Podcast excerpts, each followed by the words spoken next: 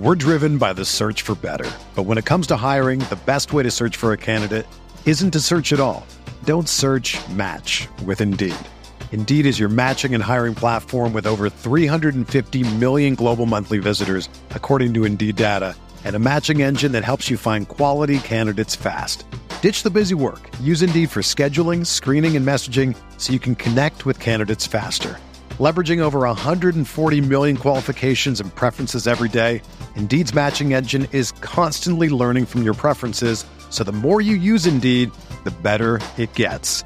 Join more than 3.5 million businesses worldwide that use Indeed to hire great talent fast. And listeners of this show will get a $75 sponsored job credit to get your jobs more visibility at Indeed.com slash BlueWire. Just go to Indeed.com slash BlueWire right now and support our show by saying that you heard about Indeed on this podcast. That's Indeed.com slash BlueWire. Terms and conditions apply. Need to hire? You need Indeed.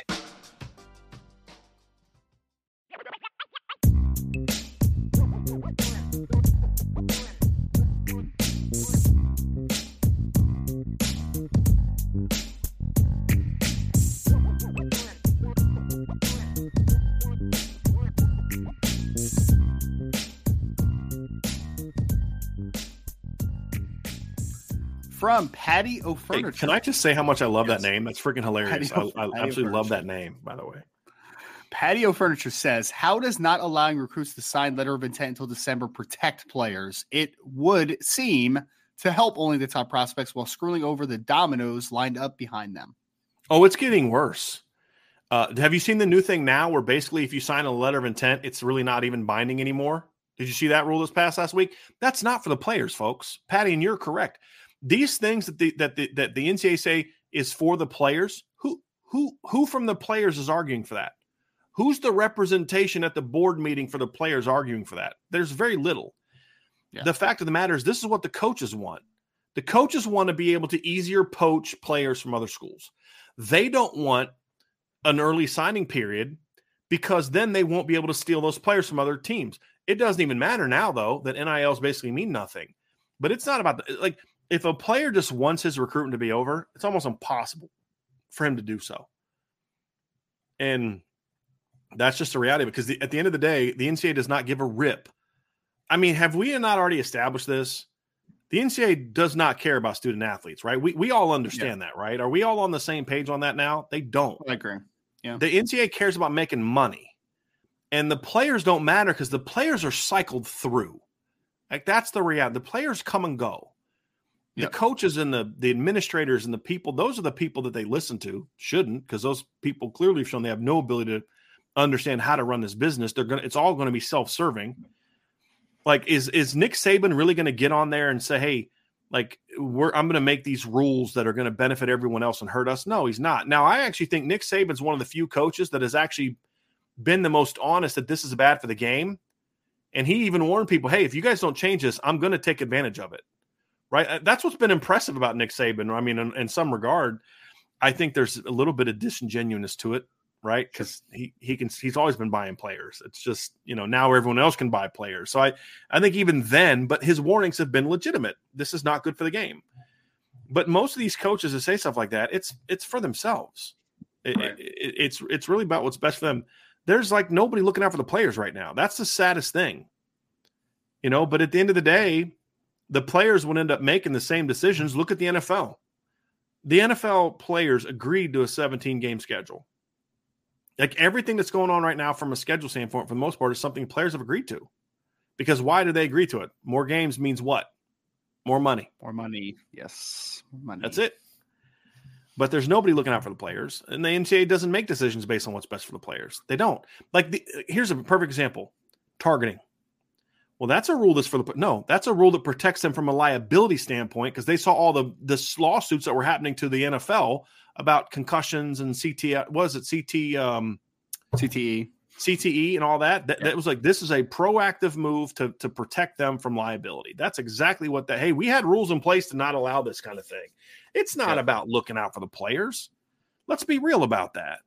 So why would this kind of rule be for players? So Patty, you're correct. It's not. It has nothing to do with protecting players. Nothing at well, all. Well, and then NCAA passes the NIL stuff, but then doesn't.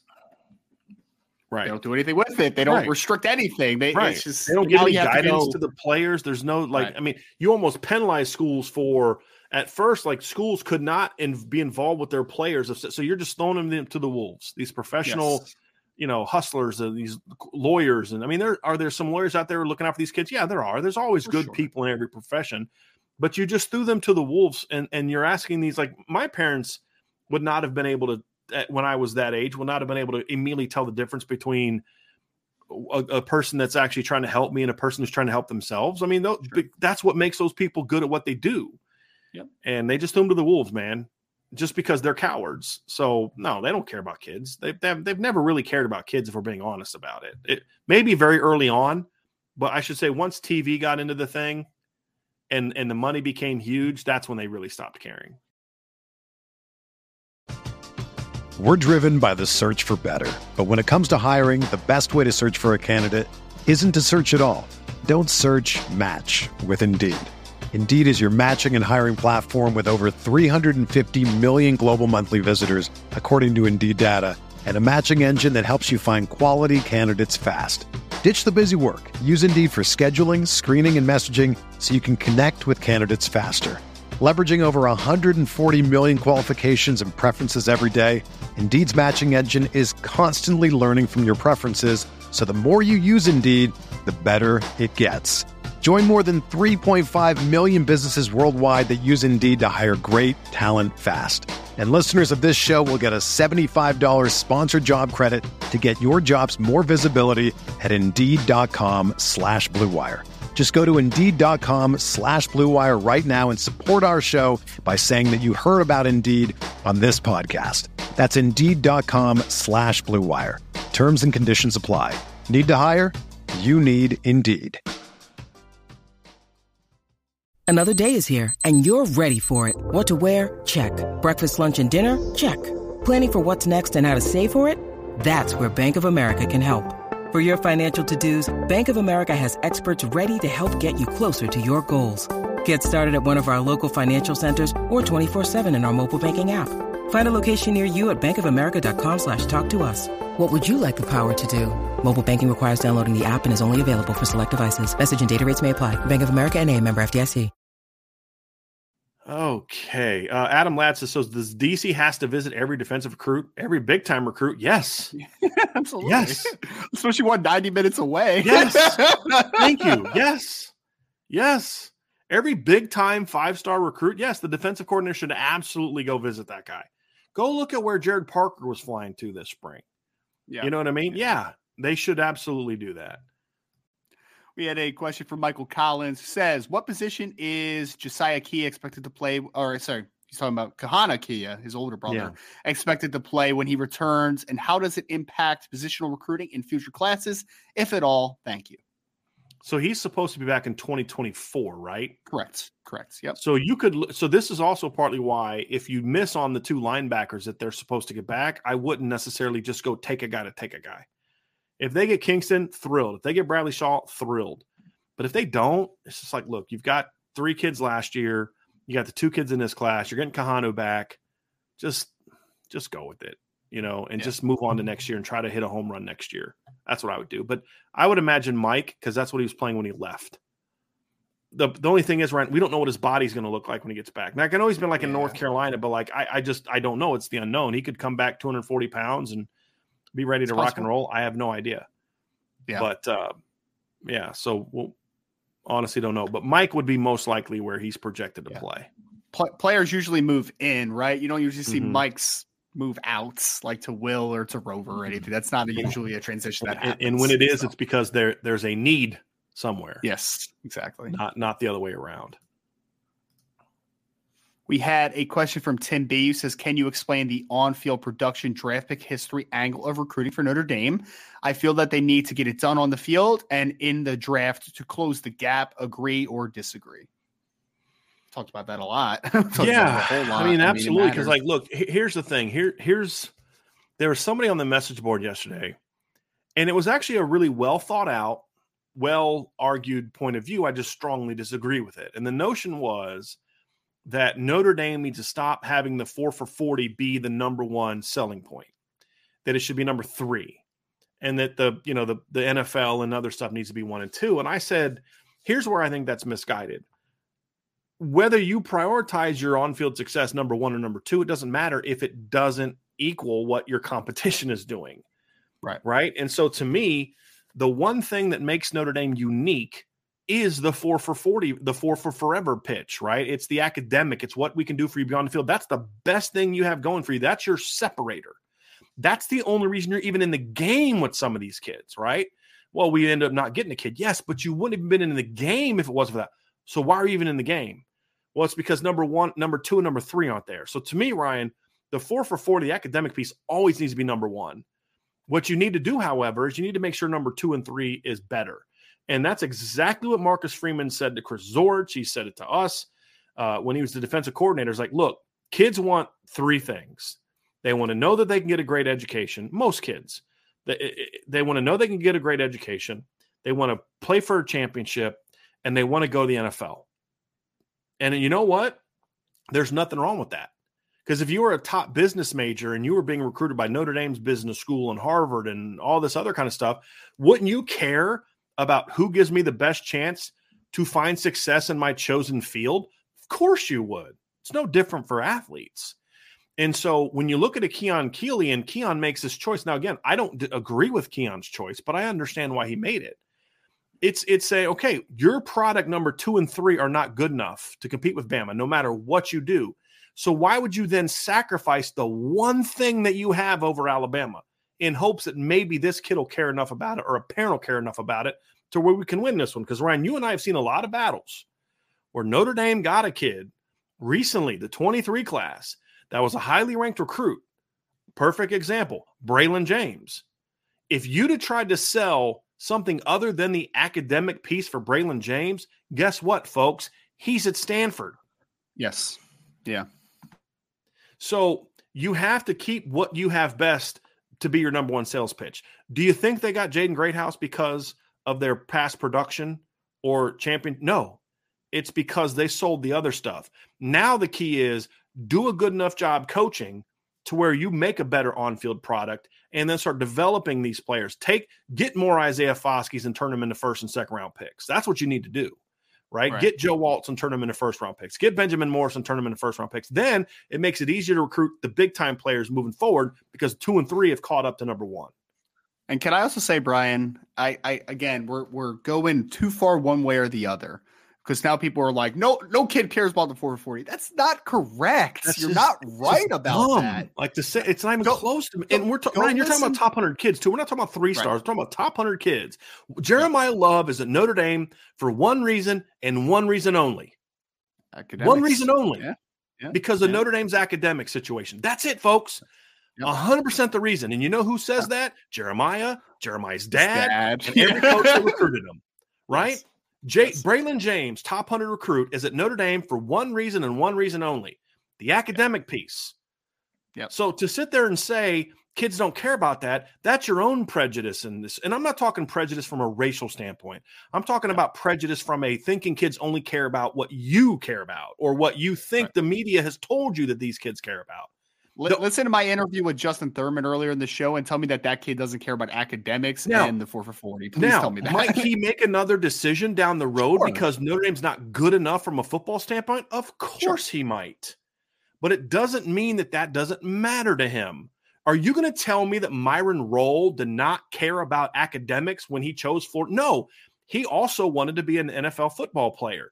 He knew and believed in himself that I can achieve these academic goals the guy was a Rhodes Scholar. He's a isn't he like a Oxford. brain surgeon now? yeah, something, something like, like that. that. Yeah. He played yeah. at Florida State. Yeah. so he didn't care about no, but what he he was smart enough to realize that this school may give me one, but this school over here can give me two, and I can I am going to make sure that three is correct. So eh, to say that kids now are there some kids that don't care? Absolutely, guys. That's always been true. That was true when Notre Dame had four straight number one ranked recruiting classes. There were still kids that were not going to give Notre Dame the time of day, despite the fact Notre Dame had won a championship, was beating Miami, and was landing number one classes. There were still kids that were not going to give Notre Dame time of day because they either wanted money or they didn't want to go to class. It's always been true. but there's way more kids than people think that care about academics. If Keon, if Notre Dame's football resume was the same as Alabama's, a hundred percent guarantee you Keon Keeley's at Notre Dame right now. I guarantee you, but it's not close, and that's the difference. Get that better, and then it makes it easier to do the other thing. I promise you that's true, and I know that because I've been doing this for over a decade, and Ryan's only been doing this for two years, and he's learned that easily because of a conversation with kids. And we have seen a lot of kids pick Notre Dame for the four for 40. And we're not talking about the yeah. three stars. We're not talking about the kid that they flipped late and they beat some, but you know, Adetokunbo Ogundeji, a kid they beat Western Michigan. It's not who we're talking about. We're talking about Jeremiyah Love. We're talking about Braylon James. We're talking about Charles Jagusah. We're talking about Brenan Vernon. We're talking about Drayk Bowen. Yeah. We're talking about Jaiden Ausberry. You're going to tell me that Notre Dame's four for 40 wasn't a huge reason why James Jaiden Ausberry picked Notre Dame? It absolutely was. You're going to tell me it wasn't a huge reason why Christian Gray picked Notre Dame? Why do you all think Micah Bell, whose brother plays at Georgia, came to Notre Dame? Why do you think Micah Bell told Georgia thanks but no thanks when Georgia came calling? Yeah, Georgia, Georgia tried to flip him. Yes. Yeah, right, Why did he say right. no? Why did he say no? Because he's a high, a great student with offers from Ivy League schools. That's right. why. So again, we can point to reality without just going off on the deep end of saying that this also is not true because there's just no there's like I I don't know why it's so hard for us to just actually discuss facts and say that's not good enough. That has to get better without then going off on the far opposite end. It's like that's where we are now whether it's politics whether it's culture whether it's sports now it's like there's no one having a rational conversation. It's either i'm throwing bombs from this edge or i'm throwing bombs from that edge and that's why we can't have conversations anymore because when one thing happens, we get in our feelings and we just go skyrocketing in that direction of negativity or whatever the case may be, overly positive because I can't allow the negativity to s- subscribe. And we can't have grown up conversations. Like right. it drives me nuts, but we're going to have grown up conversations. And that's just the reality of it. And if you don't like it, there's plenty of other shows that you can go watch. There are. I'm good. I'm good. We had a super chat from Eric Crawford. Eric, thank you so much. Tuning in late, thanks for hosting a show holiday weekend. 10 year old son Evan asks, Did you see signs of defense playing faster in spring with more time under Al Golden? Uh, yes, but it's hard to really know for sure because it was like it, it was part of blitz packages and practices, and you're going to look a little bit faster. But I'll say this: the timing looked way better this spring. Players were playing with a little bit more of a pep in their step this spring. End of the day, though, Eric, we need to see it in the fall. But part of the optimism I do have, and Ryan, you and I have talked about this off air, but part of my optimism is coming from what I saw in the spring. It's right. not just wishful thinking, gee, I hope. It's like, you know what? Like JD looked pretty good in the spring. Jack Kiser looked pretty good in the spring. Uh, you know, Xavier Watts looked pretty good in the spring. Riley Mills looked pretty darn good in the spring, right? I mean, Javontae Jean Baptiste showed me some stuff in the spring. It's coming from what we saw, uh, but you have to temper that because it's still the spring right? But yes, Eric, I, I do think that there was um, that we did see that. We did see some of that. I'm sorry, Ryan. I, I have to pull this. This is not a comp. This is just uh, right in the middle of all these people losing their minds. This question from Robbie Sevier, uh, or this comment: just ate a giant burrito. Feel better already. I love, love it. it. Love it. Yes. Perspective, my friend. Absolutely love it. Here we go. We got some super chats down here. Wicked Bronco Productions says, What's your read on Notre Dame after the Scott decision? Do they plan on keeping on him? Is he still coming for the Ohio State game? Any backup plans for defensive line? Updates on wide receiver? I thought Mama Scott wanted Notre Dame. Mama Scott wanted him to stay in the North. Yeah. I think she likes Marcus Freeman a ton. She likes Chad Bowden a ton she was going to let Justin make his own decision, even if that meant going far away from home. But the only time I've ever heard of, of, of Mrs. I don't know if, if I think it's Mrs. Scott. Only time I ever heard of her putting her foot down, not even putting her foot down, but she really wanted him to stay in the North. I don't think she necessarily would have been upset whether it's Michigan or Ohio State or Notre Dame. She would have been perfectly fine with coming to Notre Dame. But no, I don't yep. think she was necessarily pushing him to Notre Dame by any stretch. Now, to the first part of your question, Ryan, I would absolutely stay on him and I would absolutely bring him in for the Ohio State game because if they if they beat you, so what? He's going to go to Ohio State. But if you beat them, maybe you have a shot to go out there and because here's the ultimate scenario: if you don't keep recruiting him, I promise you, you're not going to flip him, right? I mean, that's obvious. Let's say he's hey, just Justin, come to the Ohio State game just to only if for anything else to watch the team that you're going to play for play against us. You go in that game, Al Washington's D line outplays Ohio State's D line. Notre Dame wins the game. You still may not be able to flip them, but at least now you've got something to sell to him, and maybe he'll listen. Maybe he won't. I don't know the answer, uh, but um, you know we'll, we'll have to find out. All right, next super chat here from Wicked Bronco Productions. He says, "Seems like Scott committed uh, based off visit highs. Goes from a, a, Notre Dame lean, Miami lean, Georgia lean, Michigan lean, Ohio State. I don't think it's over, especially if we blow out Ohio State, make him realize he messed up. Um, look, I, I think there's something to that, Ryan. I do. Well, he, he's well, he's I, had a very emotional recruitment, right? I would, I would agree in that regard. I, I, would agree with that part. I would say this: the Wicked Bronco Productions. I t- we talked about this earlier in the show. I would feel a whole lot better about potentially flipping him though if he picked a southern school and not a northern school. Like I just think it's going to be a much harder pull to be able to now outduel a committed Justin Scott to Ohio State than if it was Georgia or Miami. Like that's just kind of where I am at. I think it's going to be a tough one. Very much so. And Ryan, we yeah. said that last week. If, if yep. the best thing for Notre Dame would have been if he stayed uncommitted or committed to a southern school. It's, it, it's no different than we thought it was Michigan, right? That's what we said. Like it's yeah. going to be tough to flip him from Michigan. It's going to be even harder to flip him from Ohio State guys. Yeah. So yeah, I mean, especially because Notre Dame was probably third in the pecking order. Well, At was best. third in the pecking order of Northern At schools. Best. So like, yeah, yeah, yeah, right. I mean, and I would argue he liked Miami more. It's just he wasn't willing to go far away from home. Exactly. So they just faded further and further and further down the list with that kid. It was really That's just it. not good. That's it. Kevin Horton with the super chat says, guys, what was our last consensus five star recruit on the interior line? Aaron Lynch? Question mark. What was our last first round draft pick? Last first round draft pick was 2019 with Jerry Tillery. Yeah. Uh, last consensus interior. I mean, Aaron Scott was or um, Aaron Lynch was not a five star, and he was not an interior player. Yeah, he was an edge. So I, I don't know. I, I couldn't tell you. I know Sheldon Day was a five star by one service. I think Scout had him as a five star consensus. I no clue. Yeah, I have no idea. Yeah, but I don't care because you know who else was not a consensus five star recruit? Quenton Nelson, Michael Mayer, yeah. right? Joe Alt. I, I really or, don't care. Or the last interior defensive lineman to go in the first round, Jerry Tillery. So he's a freaking yeah. offensive lineman. He was ranked right. as an offensive lineman by half the recruiting services. Graded him as an offensive lineman.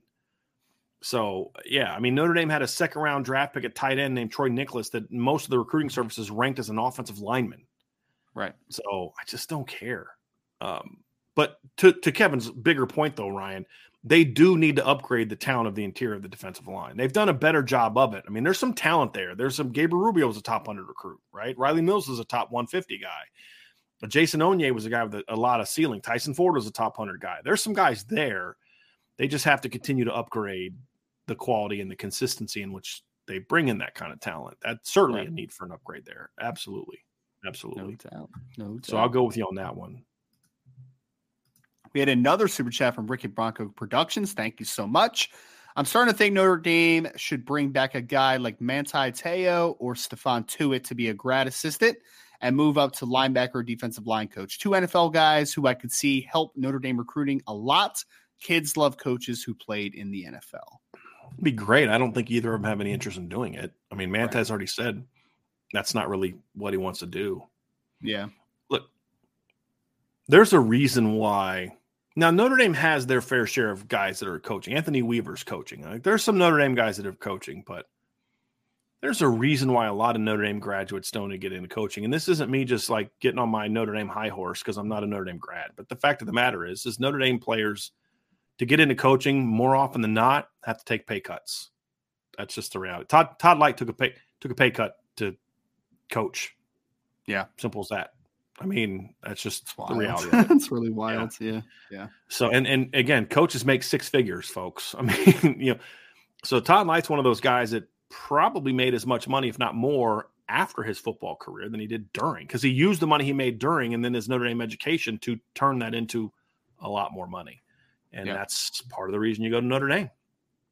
So, but Todd Lyght went to Notre Dame and played during a period of time where they were putting a bunch of dudes into the first round of the NFL. So it certainly helps. Okay, let's get to some more here, Ryan. We're kind of getting close to, to the end here. Let's get to a few of these here. Um, yep. This is a good one from John A1. John says, which had more impact on Marcus Freeman, being Notre Dame head coach requirements of field or eight and four or nine and four overall disappointing season, and the momentum it took from the national image than it was when he was a defensive coordinator. Sorry, I'm rereading that question in my mind real quick. Yeah, you know, I think it's a, it's a little bit of all of it, right? I mean, yeah. it, it I think that the off the field requirements is I think where he was going with that. You know, being because yeah. it's came up after we were talking about like so I think it's that. I don't think the nine and four has necessarily. Um, I mean, because like it's not affecting the twenty twenty five class that much. Not, it's, not right it's now. Had more so on on the twenty twenty four class, and it, it's it matters, right? But I think it's a combination of both of those things because I think the off the field stuff is also partly led into some of the the the learning process that Coach Freeman had with being nine and four.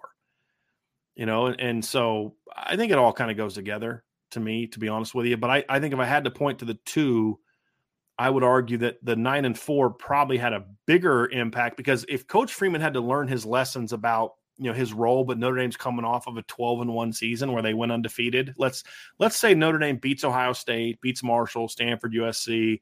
They go 12 and 0. They go to the playoff and they lose to Georgia the same exact way Ohio State does. Even with all the issues with Al Golden and Al Washington and Chris O'Leary and Coach Freeman, they're recruiting a little better than they are, at least defensively. I don't know how much better they can get with offensive recruiting right now, but defensive recruiting – Maybe they never would have got Isaiah Canyon, would have got Mark, they would have got Ryan Wingo early. I mean, you know, but other than that, I can't think of like I honestly, I don't know if I'll just say this, Ryan. I've looked at uh, most of the top backs in the country, and I've looked at like Taylor, Taylor Tatum's and these guys, and I'm like, I would not yeah. trade that guy for Kedren Young. Wouldn't you know? And so I, am good there. I don't know how much better can get there. I don't know how much better the offensive line recruiting could be based on who you wanted. Right. like Brandon Baker's not coming to Notre Dame whether they won a national title because because they still aren't offering the one thing that's going to really matter in Brandon Baker's recruitment. Right. If y'all are catching my drift on that one. Uh, yeah. You get Guerby Lambert and Peter Jones and Styles Prescott and Anthony Knapp in this offensive line year nationally. I don't know how much better it could have gotten than that, Ryan. So, but defensively, I think it would have moved the needle with a lot of guys. I do. I do. So I would say the yep. on field product. What's your thoughts on that, Ryan? No, I think it's definitely the on-field product for me. I mean, that, that's eh, John. I think especially because I think it's affected the 24 class because it's like more the immediacy, right? Like it's kind of how I feel. Like these guys are going to get it because the way I think of it, Brian, is you now have one season until the 2024 kids get there, right? So now it's a little bit of a smaller window of like, are they going to take a massive step forward or not? The 2025 kids, I think you're projecting out still a little bit further, right? Where you're still talking about future success. You're still talking about what Marcus Freeman's long term vision is for the program. There's still a little bit more time to be able to get to those marks. So I think that's, but I think it's always the on field for me, John. Like it always is. I think you you hit that one, uh, Brian, very well in that regard. Thank you. Welcome, James O'Reilly. I have heard a lot about the depth of the 2025 class on the defensive side of the ball. How is it looking on the offensive side, particularly the offensive line? Happy fourth offensive tackle class is bonkers in 2025, yeah. man. It's very good. I mean, Ryan, I think you and I would agree that if yeah. Notre Dame simply signed an offensive line class from kids that visited this spring, they're going to have a heck of an offensive line class, right? Yes. I mean, because you're talking about Owen Strebig, who's a dude. Yep. You're talking about uh, Rowan Byrne, Byrne who yeah. not ranked real high right now, but I love that kid's film. I mean, he's starting to get ranked a little higher in some spots. Okay, he's like 100 good. something by one, I think. He's so, yeah. really good. Uh, yeah. If you got Avery Gack, uh, Josh Petty, oh, yeah. and Maddie Maddie Augustine, if you got four of that five, and those are just kids that have visited already, that's one heck of an O line class. Uh, receiver, again, if they just got kids that have visited already, so let's say Dalen McCutcheon, ta- number one, Taylor Perry. That's my number one guy. Ta- Taylor. You got Taylor Perry. Uh, Taylor. Taylor. T- Taylor, Taylor, Taylor. Sorry, Cooper Perry. Dalen like McCutcheon. Derek Meadows. Quincy Porter. Uh, all those guys have visited so far. If you got a three man class from that group of five, and then added Jerome Bettis Jr. in there, that's a heck of a receiver class. I could yep. say the same thing about tight end, same thing about running back. And same thing about quarterback. I mean, so things are trending in the right direction. This just comes down, James, to it's closing time, right? Like they've only got one offensive commit so far. So things are going in a good direction. It's just yep. now they got to close on some of these guys and, and not panic. Like the thing that you can't do is because 24 momentum is not going well, like feel the need to panic and rush to, well, let's get some 25 kids into class really quick to get some momentum. No, don't do that. Don't do that. Yep. Um, stay on, stay on course, stay on course because I think things are going very well. The eh, 25, from what I can tell, Ryan, so far is a really good class. The one position I haven't been in love with the depth so far I don't love the running back class so far, but it's still young. They're still sophomores, you know. So there's some good players, but I I don't know that I think it's as deep as some of the other positions in the class at this point in time. And yeah. receiver is another one. It's really deep at receiver. I don't know if it's a if there's a lot of the like the 28 2008 class had like Julio Green or Julio Jones, AJ Green, Michael Floyd, Jonathan Baldwin, Dan Buckner. I mean, it was load of five star players. I don't know if I've seen that from the 2015, 2025 class, but it's super deep with really yeah. good players. I think the probably Ryan Williams and Taylor Taylor are the two best I've, I've seen so far. Now, again, there's a lot of kids I haven't seen yet. Ryan but, Williams really good. Yeah, yeah, he's very good. He's very uh, good. Uh, but we saw him watching KJ Lacey because they're high school teammates. So a lot of those balls KJ Lacey's throwing are to, to Ryan Williams, and they both make each other a lot better because they're both yes, really do. good, really good. So yeah, Ryan, I mean, you agree with that? Offensive recruiting is is yeah. I should have let you just answer it. I apologize, but yeah. Oh no, I I mean I kind of hit on most of it. So yeah. Here's an interesting one, Ryan going to address Notre Dame cheat sheet says Would a lot of former Notre Dame players being involved in coaching at the NFL and college levels be a selling point to recruits who want to make football a profession? I mean, yeah, I, I think it depends on who they are, though. I mean, with some kids, like sure. Player. Yeah, with some kids, sure. I don't know that a lot of kids go into college thinking, I want to coach. At least not the big time recruits. I mean, the big time recruits are thinking about the NFL, playing in the NFL. I don't I don't oh, think they're going to look I took this question a little bit differently. I thought it was saying if if you had a lot of former NFL and college coaches on the staff, is that a sell to come play for those guys? Is how, how I took that question. Yeah, that would matter to a degree. Yeah, I kind of took it. So so your answer is that, and I think that makes sense. My answer, I took it as more of like if there's a bunch of former Notre Dame players that are in coaching, could they sell that? I don't know if that matters a ton as far as like, ooh, look, there's a lot of you can go there because to me it almost is kind of like uh, I, I kind of think for Notre Dame, it loses. It would actually lose a little bit of its. Hey, our guys don't get into coaching that much unless they really, really love it because they're out. They're too busy, too too busy making millions, you know, with their business ventures that they got because of that Notre Dame degree. You know what I mean? Like I, I think because again, Ryan, it's like everybody wants Notre Dame to do what other teams are doing. It's like why, why, why give up the thing that makes you different? It right. just makes no sense. Get the football part right. But the other stuff, the four for four, that's the best part of what you have. You know, I mean, yeah. Yep. And that's not the only pitch, though, I think is what people are missing sometimes in the mm-hmm. chat. It's like, that can't be your only pitch. Who said it was their only right. pitch? It's just part of the pitch. Right. like, exactly. Exactly. Yeah. It, it's just, yeah, we're not dealing in reality when it when it comes to that kind of comment. From Mr. 2.0, it seems to me the common denominator is the administration not fully supporting the football program. At what point does the administration admit that they can do more to help the program and still be Notre Dame? Uh, you know what, uh, Ryan? I'm, I'm going to go back to now what I said during the Brian Kelly tenure.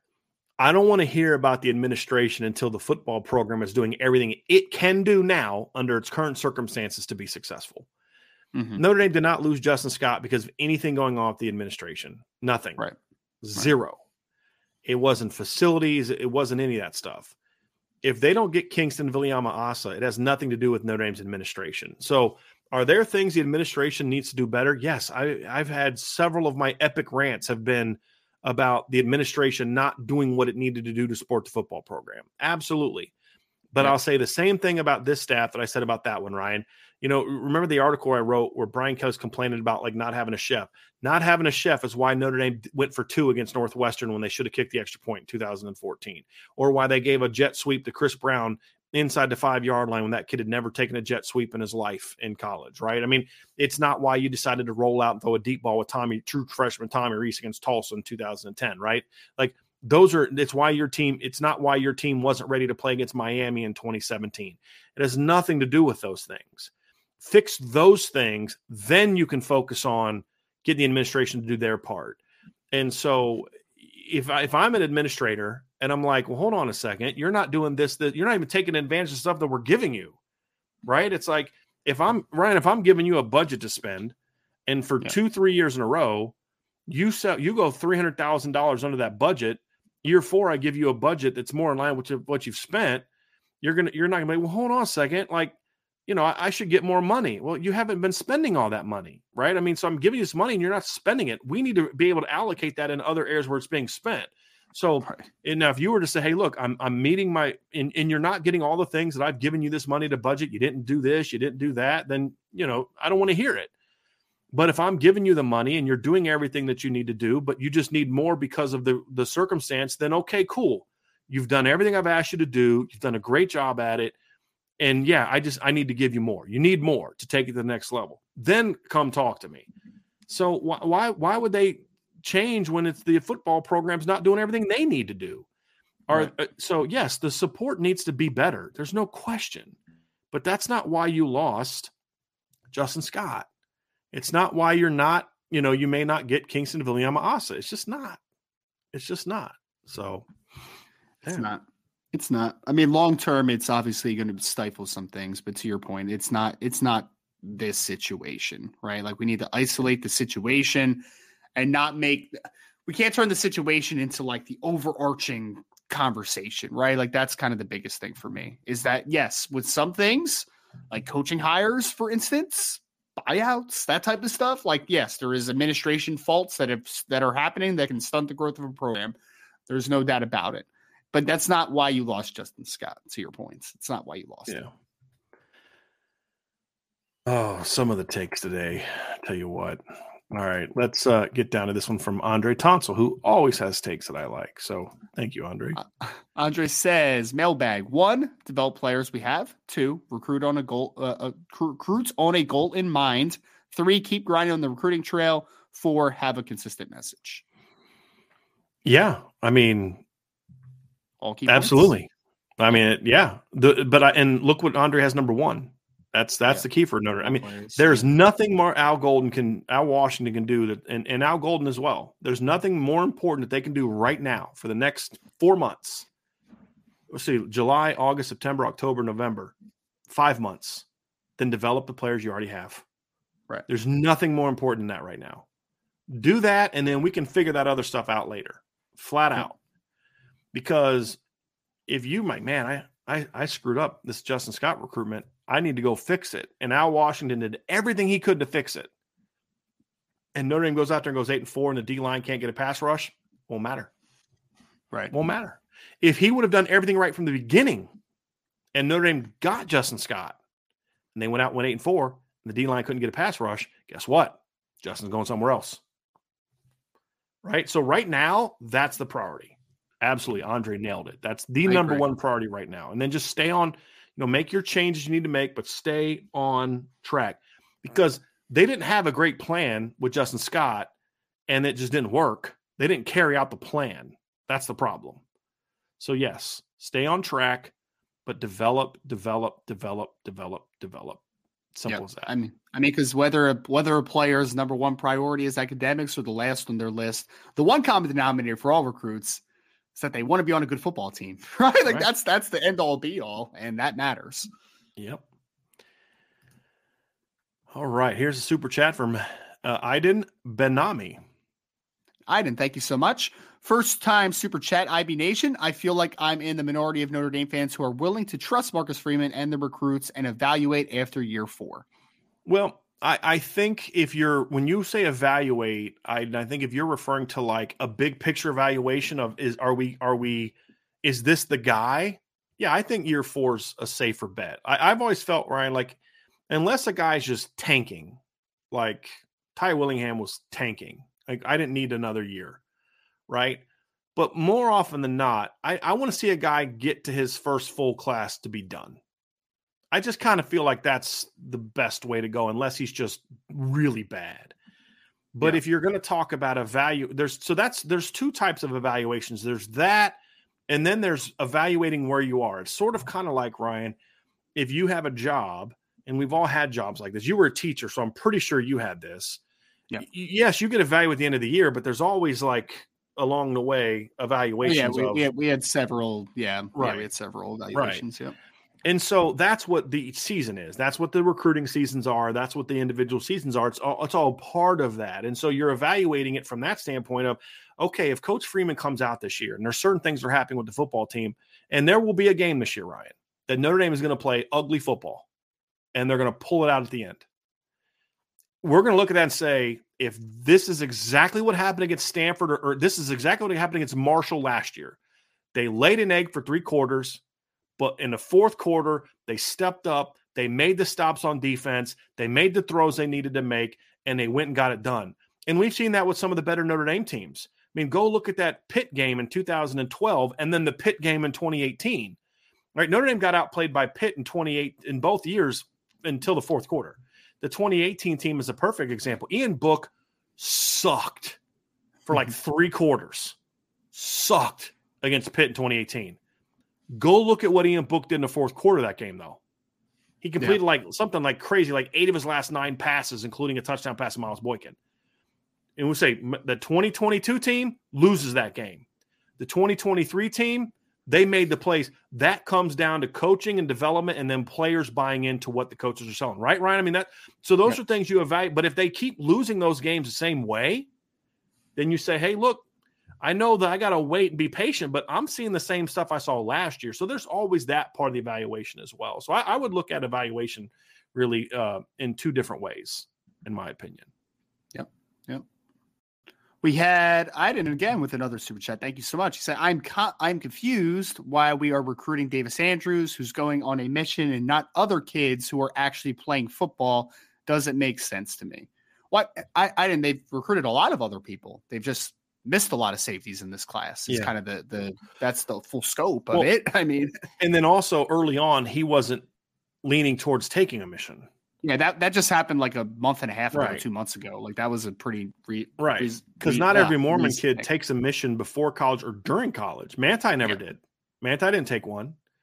Uh, uh Marist Liufau didn't take one. Kona Schwenke didn't take one. So there's been plenty of Mormon kids who who who don't do that. And I, th- I think Kona and and Manti or and uh, Marist were both Mormon. I could be wrong on Maris. I'm actually not sure if Maris is Mormon, but I'm pretty sure Kona was.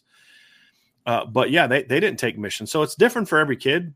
Uh, to be honest with you, uh, so yeah. it, it the circumstances changed, and and I'll give Notre Dame credit for that. When they did change, they acted quickly to adjust and focus more. You know, that's when Oliver Miles became a greater priority and Paul Menke became a greater priority. And it just, they ended up just missing on those guys. But I'll, I'll give them that. They did adjust as soon as that became a reality. They did adjust pretty quickly uh, yeah. to, to other guys, Ryan. I, I, would you agree with that? I mean, yeah. again, it didn't work out, but they, I think they, they moved pretty quickly on that one.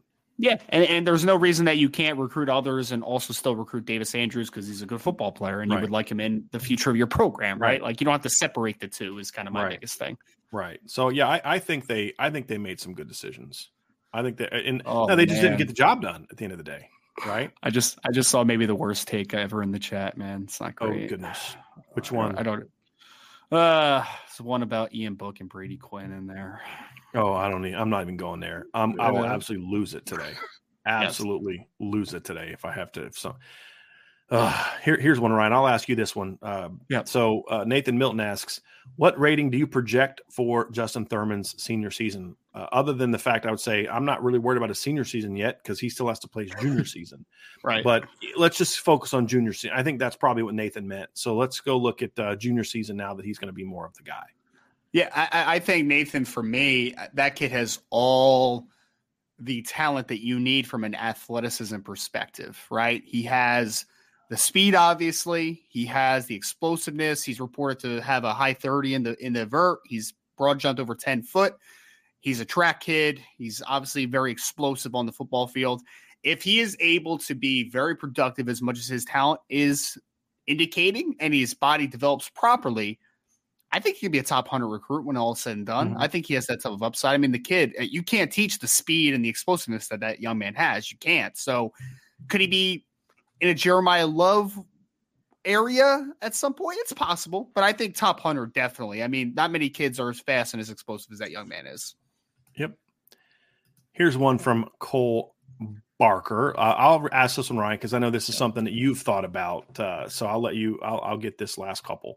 Uh, Cole okay. Barker asked, "Sorry if answered, which we didn't. With Benedict Umeh seemingly heading to st- headed to Stanford, is there a way we jump in on it? Seems he's really high on academics."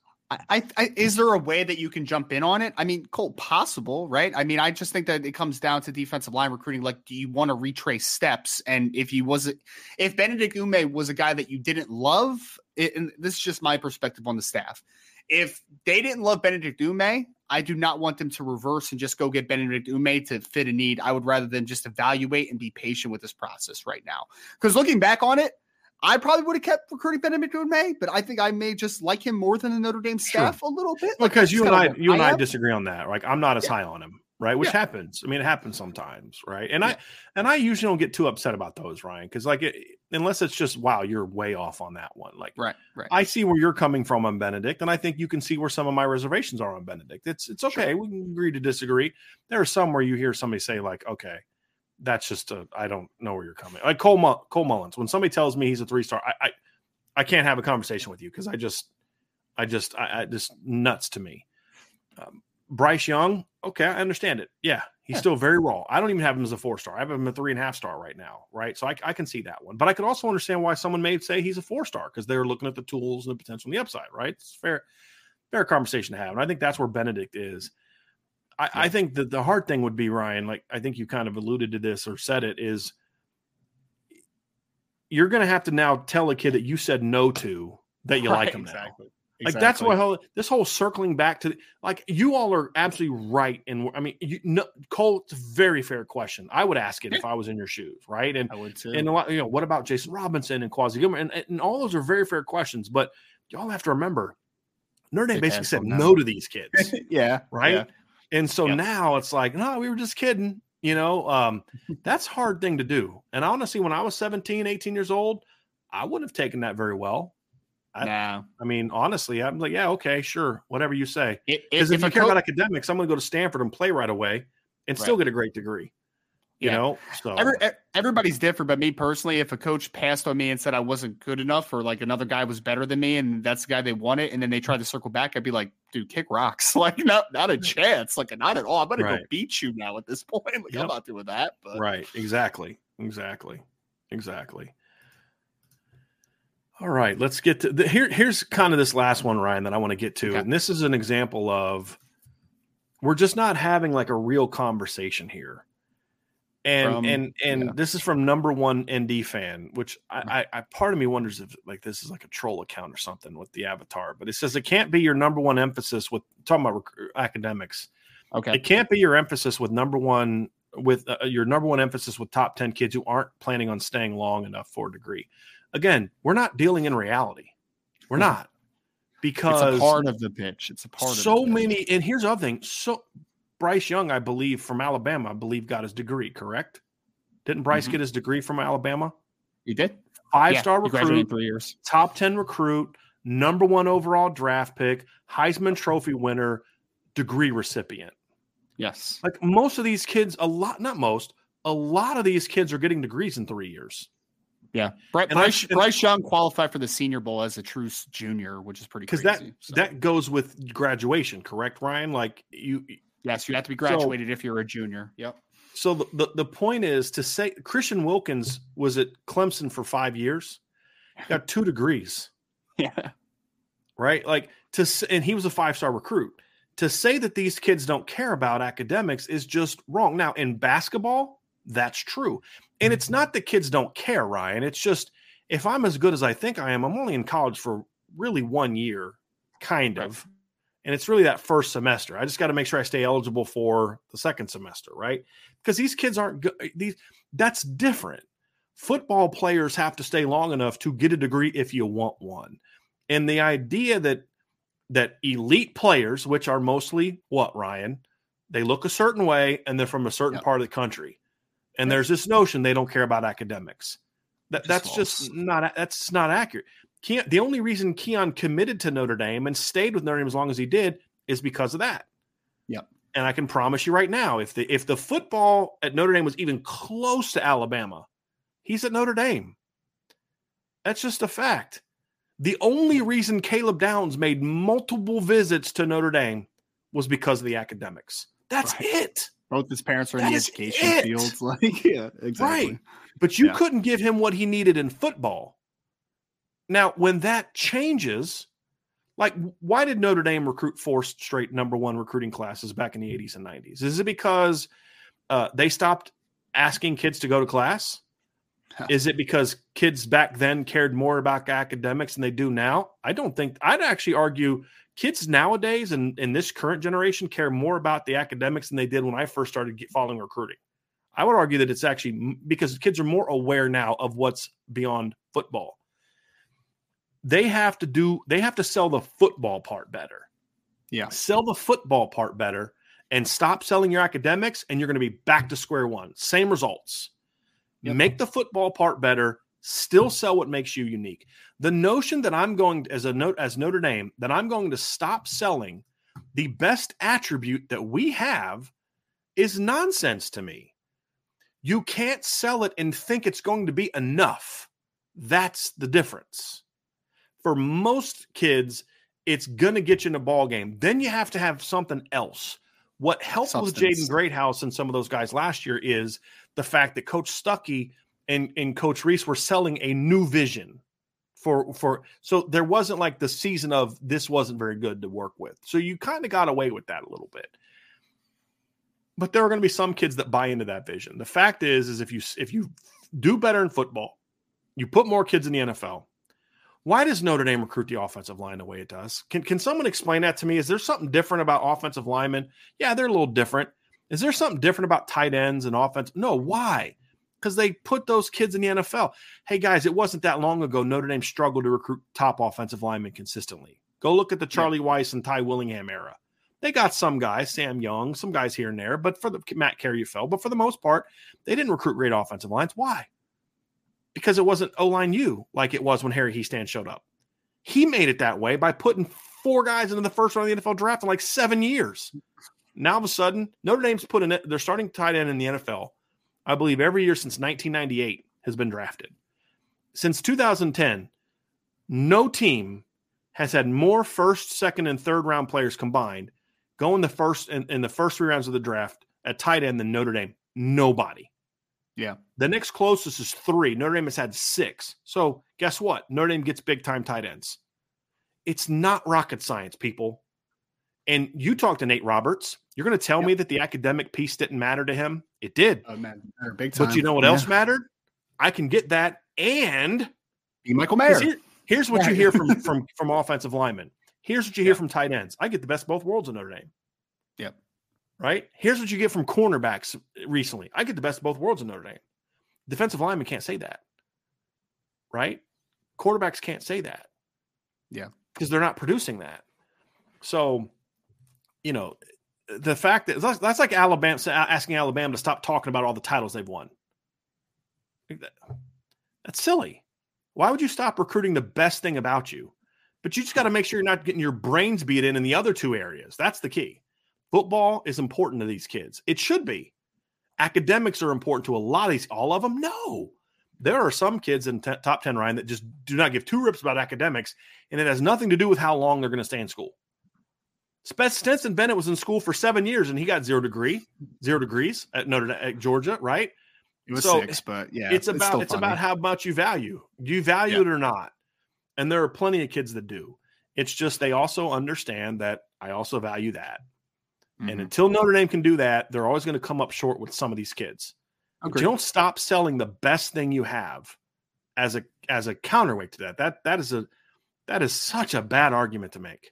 Yeah. You just can't And- rely on it as the only thing you're selling. That's the It's the- that's the difference, right? It's the absoluteness, right? It's like, oh, all Notre Dame sells is academics. It's like, no, that's that's not Yeah. actually a true statement. Right. So yeah, cool, man, cool. But Yep. yeah.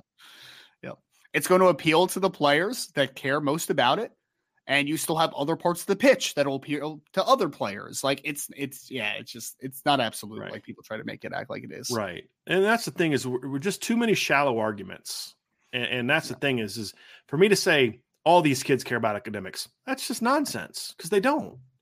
Yeah. And, and, and if you sold this better, you'd get all these. I'm not saying that, but it's also just as equally wrong to say none of them do or most of them don't. There's just, there's no proof in that. Because, and how do I know? It's not the schools they choose, it's what they do when they're there. Bryce Young had zero motivation from a football standpoint to graduate in three freaking years with very high academic standards. It wasn't like just that, that Bryce Young graduated in three years, Ryan. He thrived academically in three years. Yeah. You know, so so that's the difference. It- why? What was the reason why, Ryan? There was nothing in it for him to do that from a football standpoint. Because that's just who he is. That's how he was raised. Yep. You know what I mean? Like, and so why did he go to Alabama? Same reason Jimmy Clausen picked Notre Dame. right? I mean, it's as simple as that. So, um, I guess the reason it matters, Ryan, is because if you're if you're Notre Dame, you can't fix the problem if you can't properly address it. right. Right? You got to know what the problem is to actually be able to fix it. That's basically what it comes down to for me. Yep. So, That's all right, Ryan, that's going to do it. That's going to do it for uh for t- today's show. Why don't you go ahead and take us out of here, man? Yep, we appreciate everyone. We know that this uh this podcast had a little bit of negativity at times, but it was a real world that we have to talk about a little bit. But we appreciate everybody. We had 600 plus consistently throughout this entire podcast. So before you go, if you could just hit that like button, subscribe to the podcast, notification bell, as you'll obviously know when we're going to be popping up with another show. Back tonight, six o'clock Eastern time for IB Nation Sports Talk. So make sure you come back to the show for that. But Ryan Roberts, Bryan Driskell. Appreciate everybody. Also go to boards.irishbreakdown.com. We have a lot of intel that we're going to continue to put out as we get closer and closer to the season. We're only 50 something days away from football now, college football, which is absolutely incredible. So smash that like button. Thank you all so much. We'll be back again with you all very soon on the Notre Dame Recruiting Hour, a part of the Irish Breakdown podcast.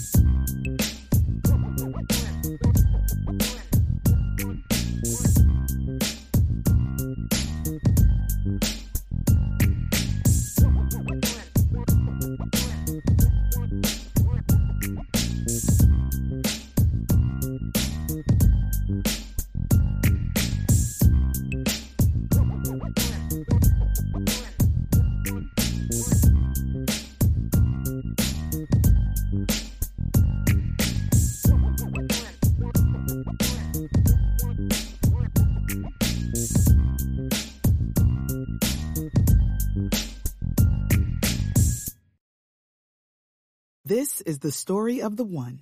As head of maintenance at a concert hall, he knows the show must always go on. That's why he works behind the scenes, ensuring every light is working, the HVAC is humming, and his facility shines. With Grainger's supplies and solutions for every challenge he faces, plus 24 7 customer support, his venue never misses a beat. Call quickgrainger.com or just stop by. Granger, for the ones who get it done.